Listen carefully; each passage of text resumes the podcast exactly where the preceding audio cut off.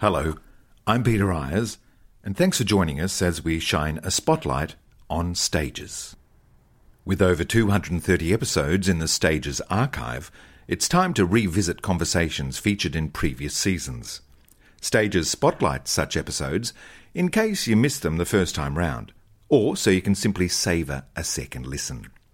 Either way, you'll be accessing precious oral histories from the people who were there, on and around our stages. Janet Holmes à Court is charming, astute, and informed, recognising the supreme necessity for us all to celebrate and embrace the arts across all genres.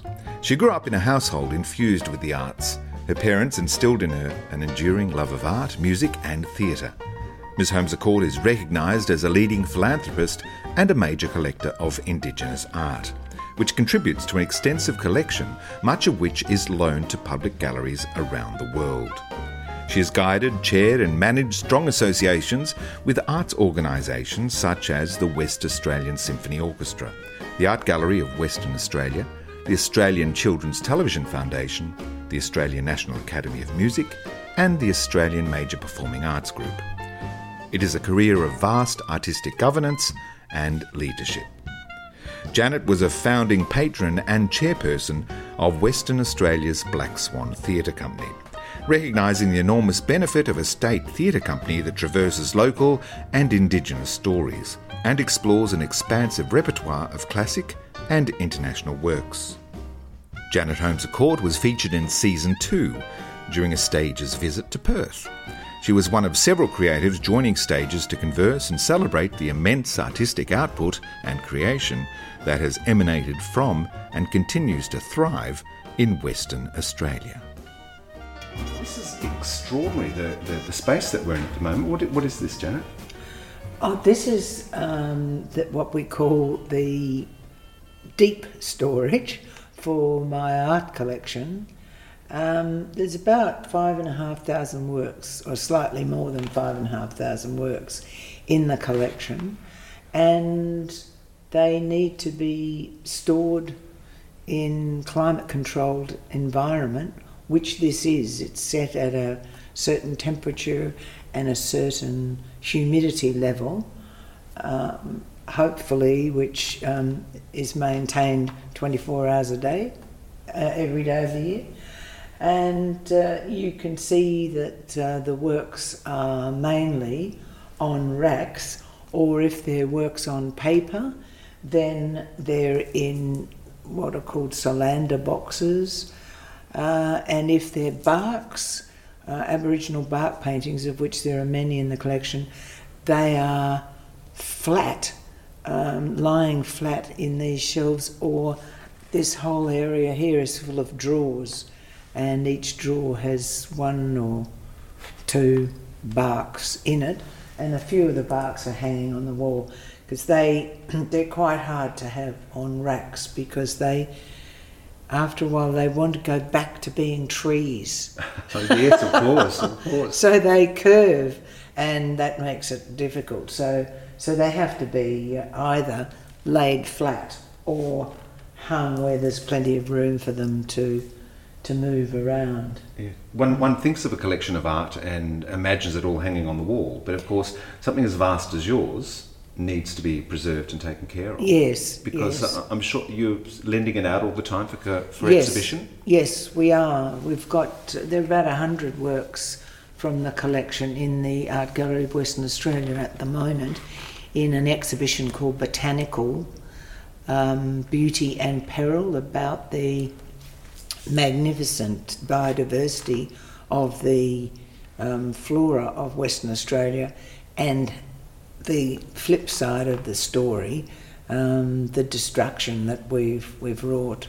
So it shows the beauty of the native flora that was here when we first came, and what we've done to it, yeah. uh, and and the danger that so many of our wonderful native plants are in. Mm. What's your fascination with art, the visual art medium?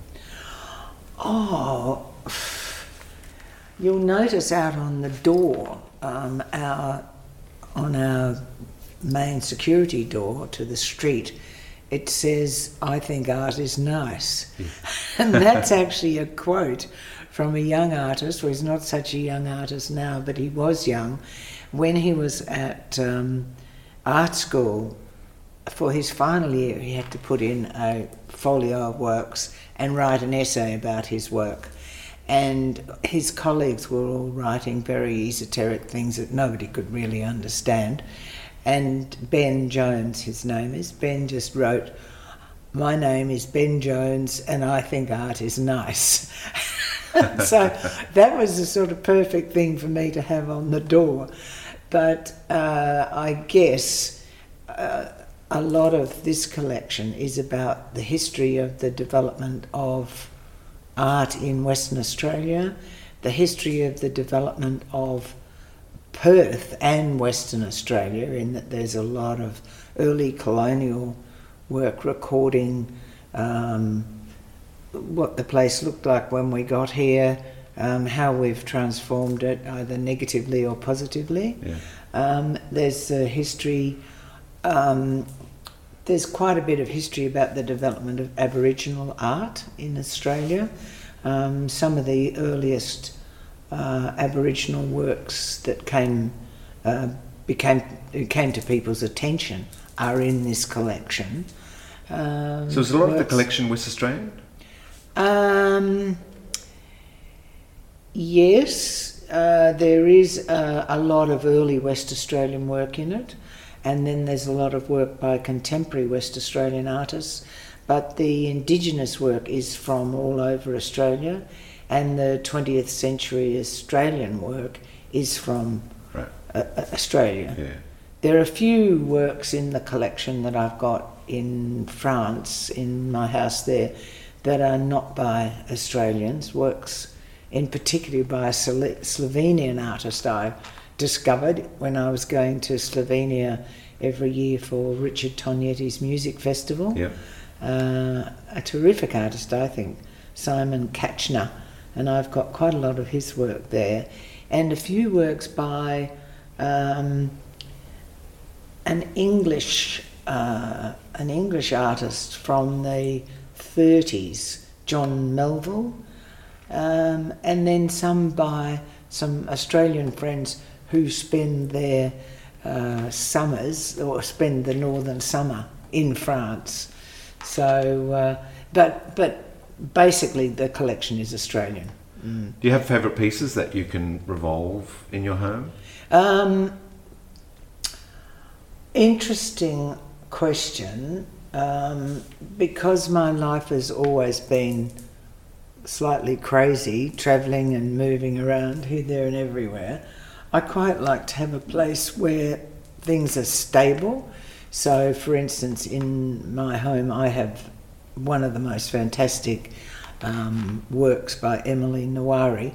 And if it goes away to an exhibition, we leave the 10 screws in the wall because it's going It's to come coming back. Very good. so lots of the works uh, at my home stay there because I like to have the the security, if you like, of knowing what's going to be there when I when I return. But they do; those works do um, travel around. But as far as possible, I get them back. Terrific. I want to go back a little bit now Yes. and ask you: Were you a good teacher? Was I a were good teacher? Yes. Oh, that's Did you enjoy the classroom? I did. I absolutely loved it. And my now husband, he should be answering this question because he was one of my students. Oh, really? Yes, and uh, yeah, he says I was a good teacher, but uh, he might be biased. but I really enjoyed teaching. I I really enjoyed the students. I still see some of them, um, keep in touch, and uh, very very satisfying to see what um, some of the people I taught have achieved with their lives. You studied chemistry. I studied organic, Uh, chem- yeah. majored in organic chemistry, mm. Right, right. and I mainly taught chemistry and general science. Mm. Uh, it's interesting because it seems to be at disparate uh, lengths to the arts, the, the sciences. Yeah, people think that, but it's not at all, of course. Um, There's this big push for STEM subjects Yes, at the moment well, in schools, my whereas people say it should be push- STEAM. That's my my push would be for STEAM, and I was delighted to find that um, some of my granddaughters are at a school where they were teaching STEAM, where they had STEAM on the curriculum, and I thought that was uh, excellent um, to to not separate the two. I mean, to be a good scientist, you need to be pretty creative, um, and if you uh, spend your life surrounded by art, you might be a bit creative. Hopefully, What were the artistic influences in your childhood? are my parents Yeah. and uh, and my parents' friends. Um, we. Uh, my parents didn't have enough money to have original works of art, but they had prints uh, of works that they they loved. I remember um, Picasso and um, uh, Van Gogh and prints of people, you know, major world artists. Um, they had friends. One of their great friends was Bill Robertson, who started the, who was an architect, started the agricul- the architectural school in Perth. Um, we spent a lot of time with uh, him and his family. Um, Were you taken to the theatre or to galleries? Yes, and my I remember often going to the art gallery in Western Australia, and uh, to the theatre, and particularly to uh, the WASO. My parents were subscribers to the WASO when I was very young, so occasionally I would be. Um, I would be taken by my father or my mother or by both, um, and uh, because of my parents' political involvement, I saw some remarkable uh, Russian films when I was very young. Um, uh, the one I remember, I think the first movie I ever saw was a Russian um, version of Don Quixote, and I still have pictures in my head of that. And it was a time when the Russians had mastered um, colouring their films in a, a more natural and uh, realistic way than the Americans. They were. Uh, I remember hearing people talking about this, that the American um, colouring of films was harsh and reasonably unsophisticated, and the Russians had mastered really beautiful uh, and more realistic colours, and I, that sort of sticks in my mind. And the supporting film to that uh, Russian film of Don Quixote was a documentary on beavers and, and fascinating animals. but no, we were, I suppose we were brought up with a, a lot of um, discussion about art, visits to art galleries, music particularly. My earliest memory is seeing my mother crying into the, the washing up water or crying working at the sink because she was listening to Beethoven's fifth piano concerto and she knew she wouldn't hear it again for a while. And, and I can remember, you know, I must have been only three or four, but it must have had an impression on me, you know, fancy something as beautiful as this can make someone cry. Yeah. There must be something special goes about straight to the this. soul. Yes. Yeah. So there's a broad range of art forms influencing you and informing you as you're growing up. Yeah. yes, And then you become a great uh, passionate lover of the arts and patron of the Mm. arts. Why are arts so important to a society, do you think? Oh, look, that's really, um, it's a question that, that keeps getting asked. But you might say, why is it important for people to breathe Yeah. um, without um, without the arts, we are diminished a- as a people, I think.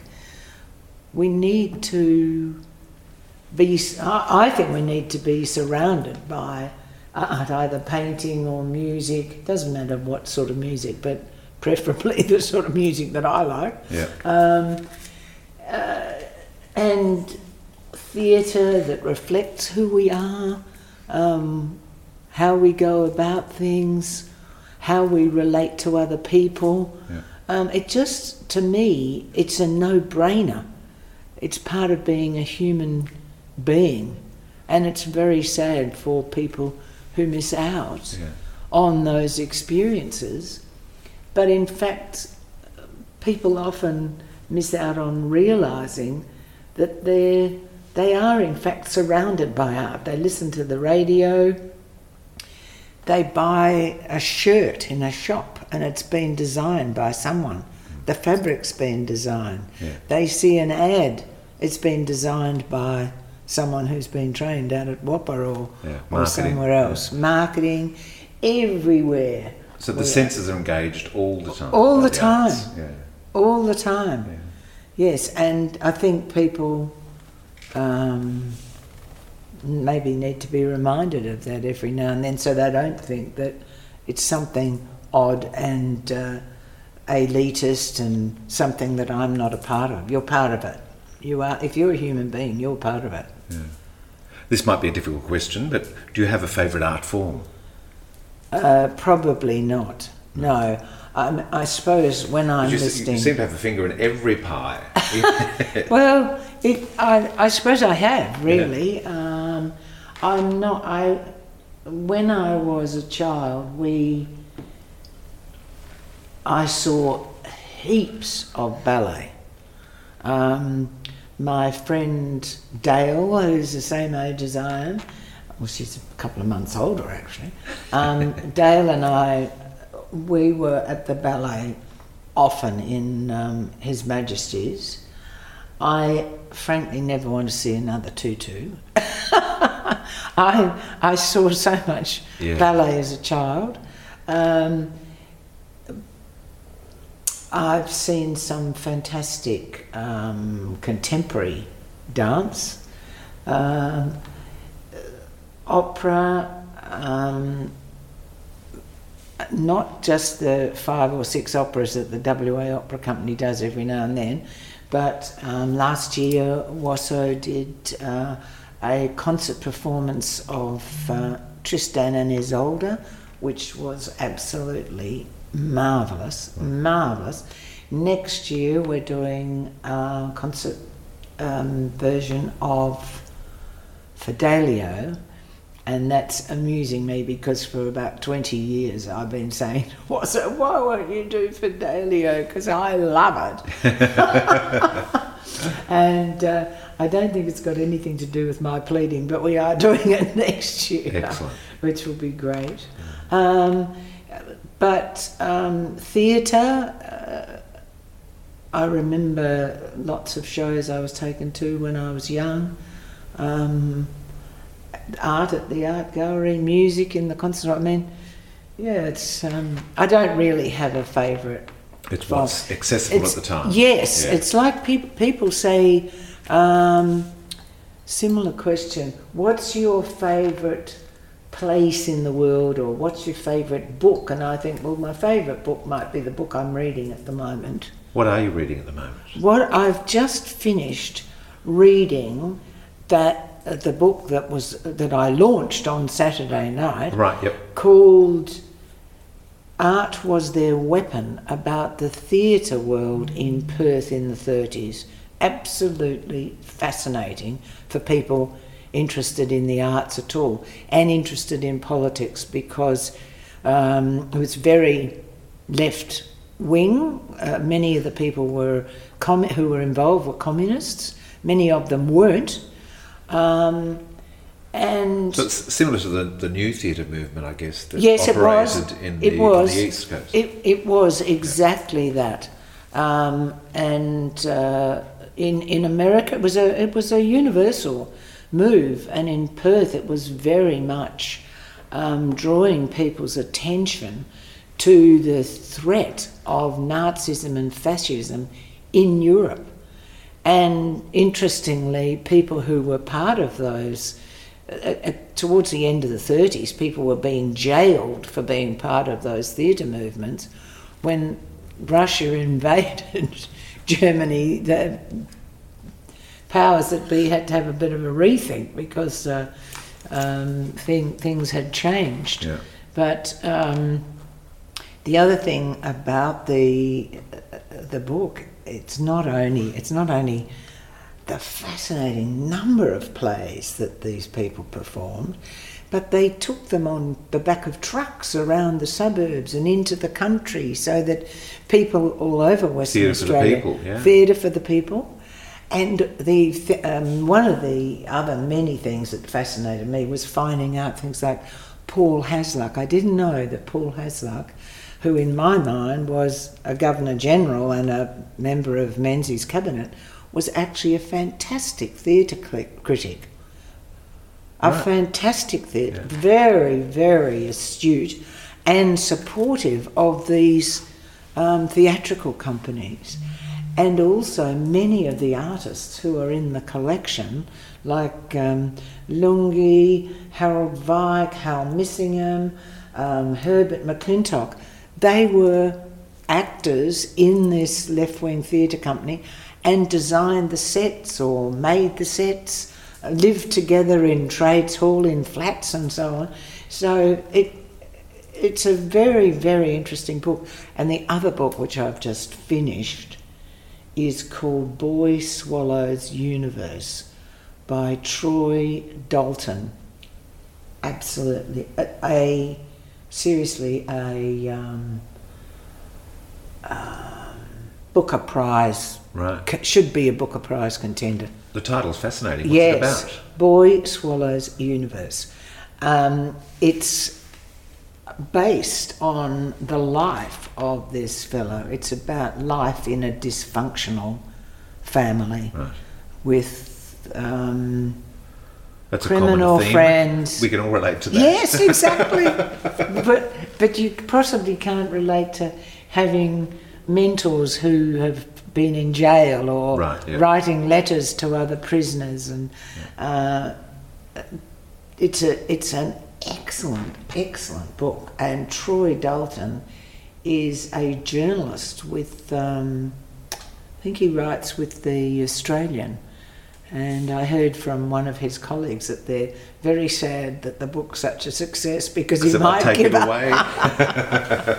But I, I, I recommended it to several book clubs. That I, I haven't, I'm not able to be a member of a book club because I travel too much. But um, I've, I've certainly um, recommended it to a few book clubs, and I'm, I've just bought a copy. I, I um, have some friends in America, and I discovered that they had never heard of any Australian writers. So I sent them about a wow. dozen Yes, uh, such a books by, Aus- uh, particularly West Australian. Tim Winton.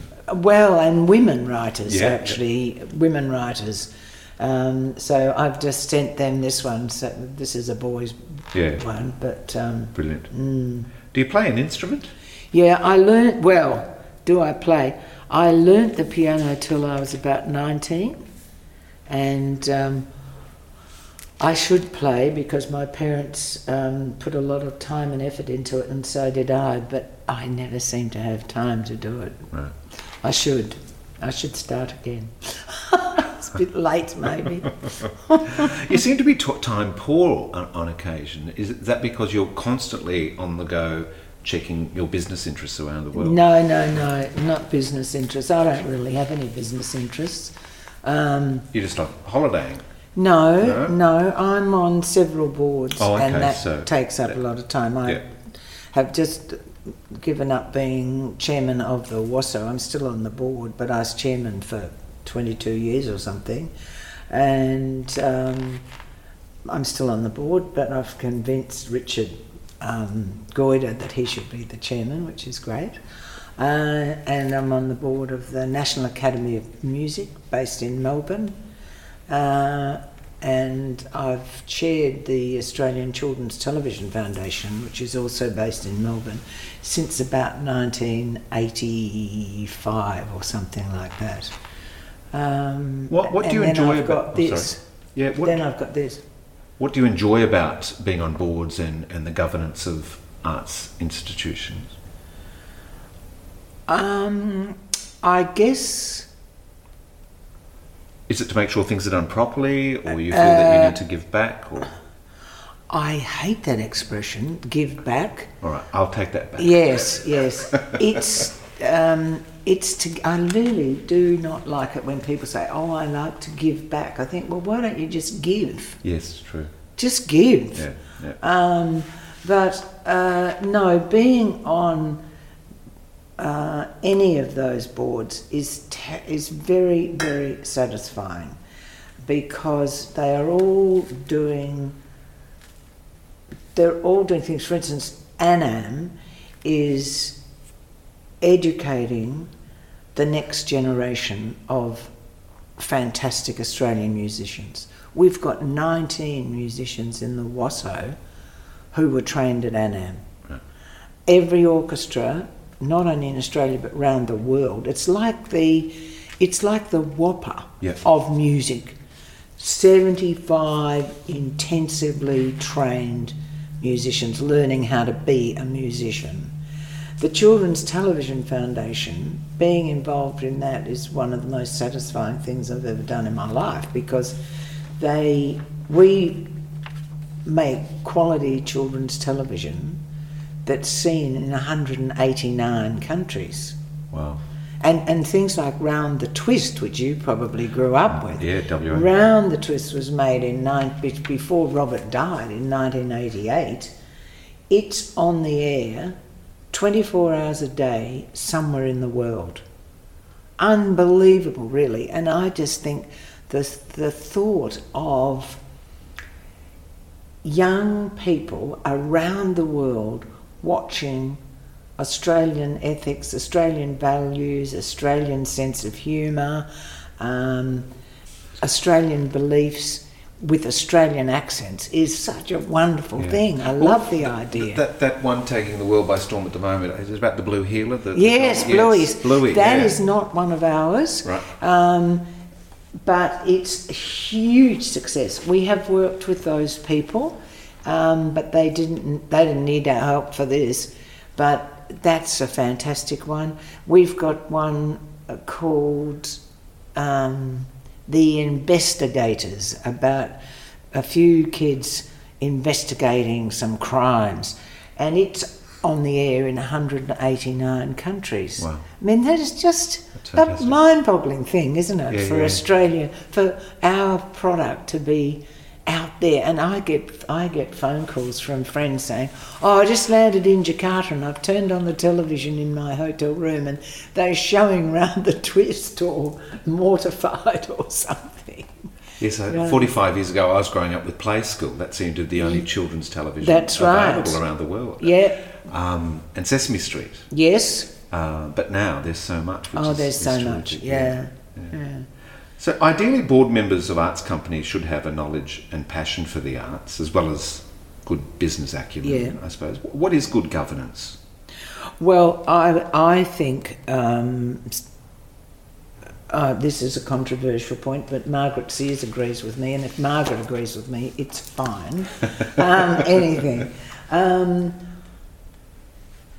I think that one of the sad things that's happened in Australia over the last several years is that too many arts companies have, boards have been populated by people who are business people who don't necessarily have a passion for the art form that's there, uh, that that their um, company is about. And so, one of the things that I enjoy about being involved in ANAM or the WASO or the art gallery is that my passion is about education of young musicians, classical music, art, and with Black Swan was about the theatre. And every board does need someone who can add up the numbers and keep you on the straight and narrow in terms of Legal of knowledge. legal Yeah. Although you can pay for legal knowledge. Yeah. Um, but I think arts boards desperately need to have people on them who are passionate about their particular art form or any other art form because the more we can have cooperation between arts companies, for instance, at the Art Gallery of Western Australia, 10 or 11 years ago, we used, they, they, I wasn't involved then, that they used to have the WASO come over or a string quartet and cooperate with music and art. We, uh, I've been in conversation with Joseph Nolan at the cathedral about bringing his marvellous consort to Agua to perform in the wonderful spaces there. Um, we need to cooperate across our um, art, different art forms. Yeah. And so to have a, a board where you've only got accountants and lawyers and no one who's passionate about the, the topic um, is a recipe, I think, for disaster. Do some people do it for their CV? They do. they do. Yeah, yeah, yeah. Now you're one of the founders of the state theatre company Yeah. Black Swan. Yep. Uh, it's a what gave what are the circumstances that gave birth to that venture? Oh, I remember it very plainly. Because there were a few theatre companies in Perth at the time, was there? Uh, no, uh, they were being, they were going broke and being Right. um, So with a hole in the wall, disbanded. Perth Theatre Company. Yeah, all those sorts. ye- they were disappearing very Yeah. quickly. Yeah. And Andrew Ross was the artistic director of a show called Bran Nue Dae. It was on in the Festival of Perth 1991. We're going to see it again. Good. Um, the Yes. opera companies are doing it. That's right. Year, That'll be fantastic. very Yeah, interesting yeah. to see what they do, um, what they do with it. Um, so I went to see that, and I just thought it was absolutely wonderful. And it was at the Subiaco Theatre No, Centre. no, was no, no, no, no. It was at the Octagon Right. at the university, and I I thought this this is great. And Andrew Ross didn't have a theatre company at that time, so I met after the show was over with Duncan Duncan Ord. Ord. We met on the st- and and I just said, you know, you can't we can't let this be the last thing that that happens in theatre in Perth because the other theatres were were dying. Is that because And- of audiences that were Um, falling off? no, it was about money. I th- well, it might have been about Funding and yeah, funding. Yeah, Uh, and so we decided there and then to start a theatre company. And because we were at the university, I guess, and because the university has so many theatres, we thought it would be great if the university was involved. So the um, finance manager of the university at the time was a guy called Martin Griffiths. We got him involved.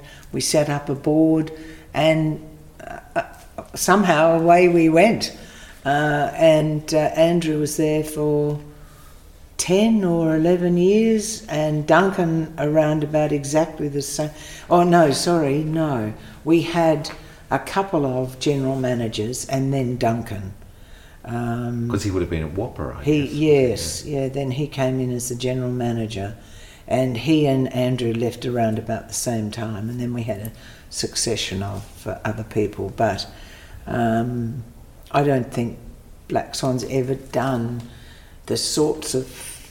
Um, there were a lot of things Black Swan did um, during Andrew's time and uh, Duncan's time that were superb and and could have been repeated. I don't know whether you ever saw the year of living dangerously that Yeah. Andrew did. Yeah. I mean, how good was that? That Yeah. was astonishing with Ian with his gamelan orchestra and the the Wayang Theatre in the background and.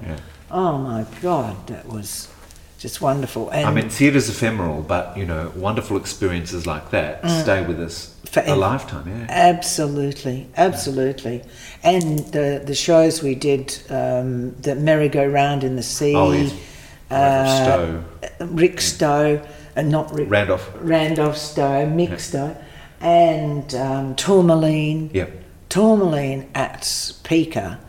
I mean, that was a very, very special. Yeah. And Bob Juniper's sets for those those things, and then Cloudstreet, which wasn't one of Andrew's, but Andrew was there when it when it happened. So, what was the company's mission regarding the works that they present? Because I remember a lot of Indigenous. Yes, uh, when we started, when we started, um, we in our um, articles uh, of uh, association, we were required to have a board of twelve people with three Indigenous people. We we had great difficulty keeping uh, Indigenous people on the board, but the idea was to present either West Australian works or the classics with a West Australian flavour. And in fact, the first show Black Swan did as Black Swan was The Tempest, set in Broome. Right. yeah, and, and we were to use blind casting Yep. uh, which which uh, we did. I mean, with um, waiting for Godot, uh, we had an in, and two Indigenous people in, in waiting for Godot, I think. Um, and but then Yirra Yaakin started, and Black Swan's need to use a lot of Indigenous uh, actors faded away a bit because Yirra Yaakin was doing it. How good was that? And there was Bangarra in the eastern states. So, um, although um, although uh, Indigenous people were still used, it wasn't such a uh, necessary thing, if you see what I mean. Yep. Yep. Yep. Yep. But then when Andrew directed Endgame Yep. a couple of years ago Yep. with Kelton Pell, Yes. and um, that was just amazing. Geoff Kelso and Kelton Pell. Yeah. What a team, that was marvellous. And the two, um, George uh, and Rosemary in the rubbish bins popping up. It was astonishing. I guess it's pretty obvious, but how was the name Black Swan chosen? Were, were there other titles thrown into the ring? Um, not too many. We we didn't want it to be the West Australian Theatre Company because that was a company that had gone to the wall, right. and Black Swan just I think it was probably Andrew Ross's um, suggestion, and I'm really pleased that Black Swan has kept that name, even though it's now the Black Swan State Theatre Company. I'm glad that Black Swan is still there because you've got the South Australian Theatre Company, the New, you know, Sydney Theatre Company, Melbourne Theatre Company. It's nice to distinguish it as West Australian. I imagine that changes of leadership is essential in any industry, but is that the same for the arts? Do they require more stability, or is it good to have a constant, well, not necessarily a constant, but a, a regular sort of? Yeah, well, that that is also a really uh, interesting question because people are often obsessed with the idea that you've got to keep changing. And I'll tell you a story. The Children's Television Foundation was started in 1982 to with um, the support of Malcolm Fraser, the then Prime Minister, and the idea was um, Patricia Edgar, Dr. Patricia Edgar's idea. Um, and along we went. In 1990, a young lawyer came to work for us, Jenny Buckland. And when Patricia retired in about 2000, Jenny became the CEO, and she's still a CEO. And there would be people who say, oh, you know, you've got to change um, your management. But the industry has changed almost unrecognisably. When we first made say, round the twist, and someone overseas wanted to, a, a, broadcaster in Germany wanted to see round the twist, we had to pack up films in great big metal cases Yeah. and at huge expense send it off there. And then we moved, people wanted to see it in Germany, so we could send them a video. Might be a VHS or a, what was the other one? DVD DV. No, No. no. Uh, VHS. or beta. Or beta. Yeah, yeah. Then we go. And then we moved on and we had to send them, we could send them a, a DVD. Now we press a button and it all goes in an email. Wow. Um, So technology. has been a technology yeah, has yeah. changed, and so Jenny has had to keep up with that. But the other thing that's changed massively is that originally seven, nine, and ten, those channels, had a requirement for 32 hours of original Australian drama. Yeah. Most of them did it for a while. Um, we've moved into a period where they hate doing it. Um, we're of the view now that possibly don't force them to do it because they hate it, but tax them in some way so that They don't. so that um, they are not escaping. But kids are now watching TV at totally different times. They're watching on different, you know, some Devices. devices. It is such a different time Yeah. that the consumer can access it any time they want. anytime Yeah, they like, yeah. Anywhere. anywhere, anything, which is a bit of a worry. But with so Jenny, who's been there now nearly thirty years, she's still the same human being sitting at her desk, but the industry around her has changed completely, and that happens in all the arts, I think. With Black Swan, what are people interested in now? What were they interested in in 1991 when we started it? What's happened around it? Yirra Yaakin, does Black Swan have to do Aboriginal work now? Um, are people more interested in seeing plays about West Australian stories, like or Australian stories? Um, Boundary Street, telling people a story about Brisbane in the Second World War that nobody knew about. Yeah. White Divers of Broome, Yeah. telling a story about Western Australian history that nobody wanted to talk about, etc., etc. Yeah. So I don't think it's as essential um, for an arts company as it is for maybe BHP um, because the world around arts companies is changing. Yeah.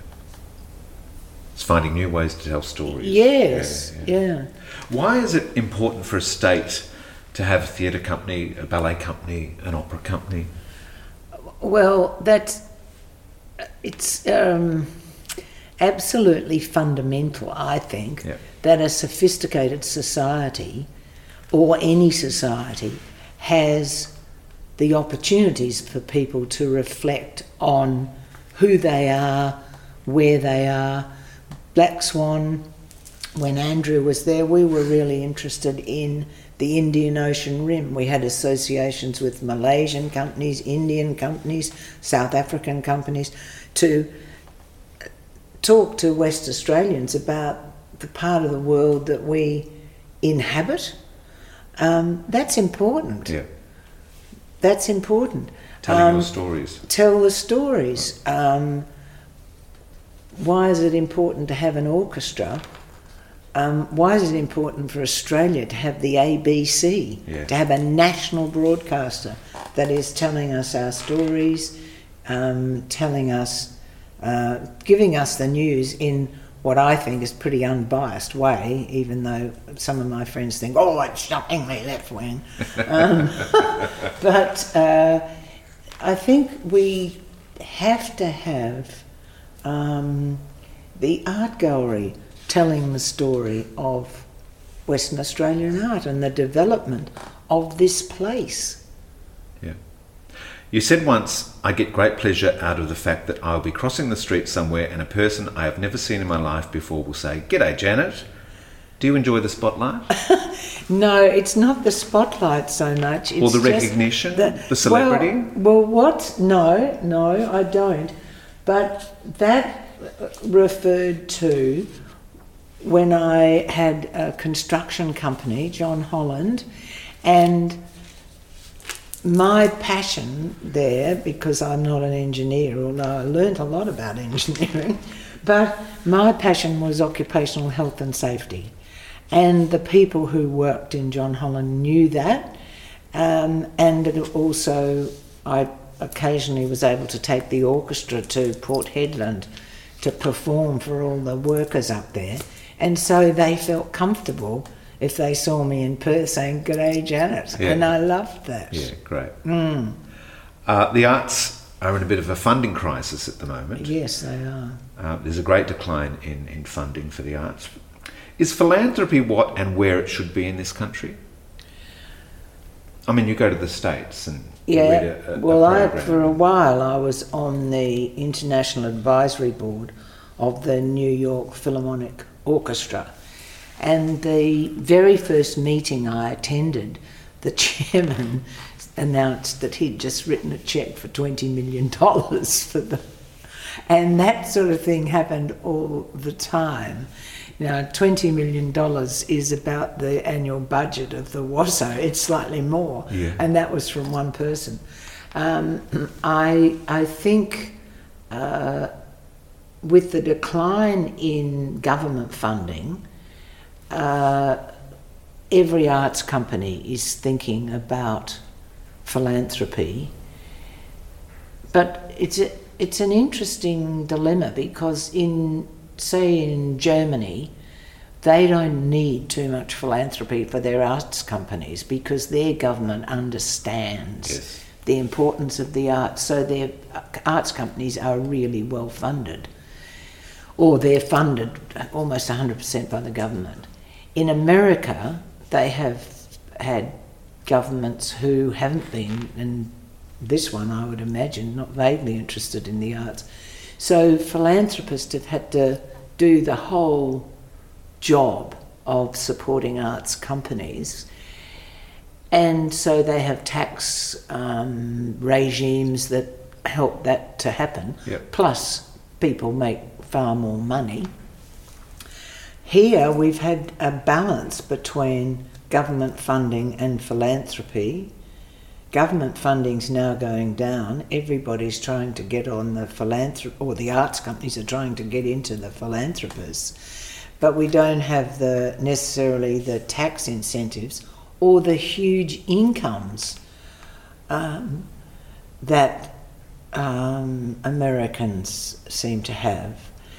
Plus, so many of our companies, big companies, making huge, making a billion dollars a month, for instance, Yeah. which they some of the mining companies are, selling our iron ore, digging up our iron ore and shipping it off seas, overseas, because their shareholders are largely international, do their shareholders care about the WASO or Black Swan or the Art Gallery?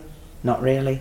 They're probably not even aware it exists. No. Yeah. So we had this conversation the other day in, in on a board that um, if those huge companies, largely overseas owned, that are making so much money out of WA, don't support and honour their license to operate, if you like, then maybe their royalties should be increased and the government should spend more on funding the arts companies.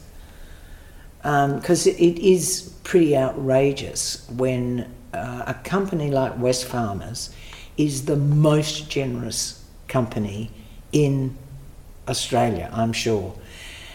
It certainly is in Western Australia. Without Wesfarmers, there'd be no arts here. Quite seriously, Yeah. without Wesfarmers, there would hardly be any music, any drama, any ballet, any opera, any theatre. they or art gallery, they are fantastic. But the percentage of money they give away in sponsorship compared with their annual earnings is enormous compared with BHP, Rio, and, and people like that, uh, other companies like that. And uh, that's great for the arts companies because we've got Wesfarmers, but it's not really fair on Wesfarmers that they're sort of holding up ones- the whole thing. Yeah. Um, thank goodness for them, but the others need to be dragged kicking and screaming. And I saw the other day a chart of the overseas ownership of the top 20 companies in Australia, and not many of them are owned by, the bulk of them are owned by, the bulk of their shareholders are overseas people. And so you can understand they, why should they give money to the WASO or Black Swan? Their, their shareholders couldn't care less. Yeah. What makes you happy? What makes me happy? Yeah. Oh, heaps of things. Um, oh dear. Or just one of them? No, well, I've got 17 grandchildren, oh, great. Yeah. and uh, when I hear about them um, doing good things, um, one of them, I was in London a couple of weeks ago, and we took one of them up to Bristol University where he's going to study um, in aeronau- aerospace engineering. I kept Wow. saying aeronautical, but aerospace engineering. That makes me feel happy. Um, last week I was in uh, Hobart watching another granddaughter play, or a granddaughter play hockey for WA, which was great. Um, going to, well, having an opening here on Friday night of Leslie Meany's work. I've loved Leslie's work for a long time. It was great to be able to have 50 years of her work, or examples of 50 years of her work, um, sitting uh, in the theatre watching a play that's done well, reading a good book, listening to amazing music, um, spending time with artists. Last night I was I had dinner with Tony Jones, an artist friend of mine, and we went through some we looked at some sketchbooks of some early West Australian artists, which were astonishing, astonishing. Pen drawings where you think the lines are finer than a hair. What implement did this man use? Yeah. Um, no, heaps of things make me happy. Being with my family, being with my husband, yeah. Brilliant. Well, I'm very happy that you could uh, have this conversation today, Janet. Thank you so much for joining us on stages. Um, I hope it's all right. I that's, sometimes, that's wonderful. Yeah. That's wonderful. Can we? Uh, can I have a look at some of the art? yeah, definitely, Yeah, that'd be great. definitely. I thoroughly enjoyed my conversation with Janet. There is much passion, dedication, and celebration in her immense contribution to the various arts disciplines in Western Australia and nationwide. Such champions ensure that the arts will always play a crucial role in society. Following the recording, she took me on an extensive tour of her art collection. Magnificent pieces of work reflecting a keen eye and someone intent on preserving history and beauty. It was a great treat indeed.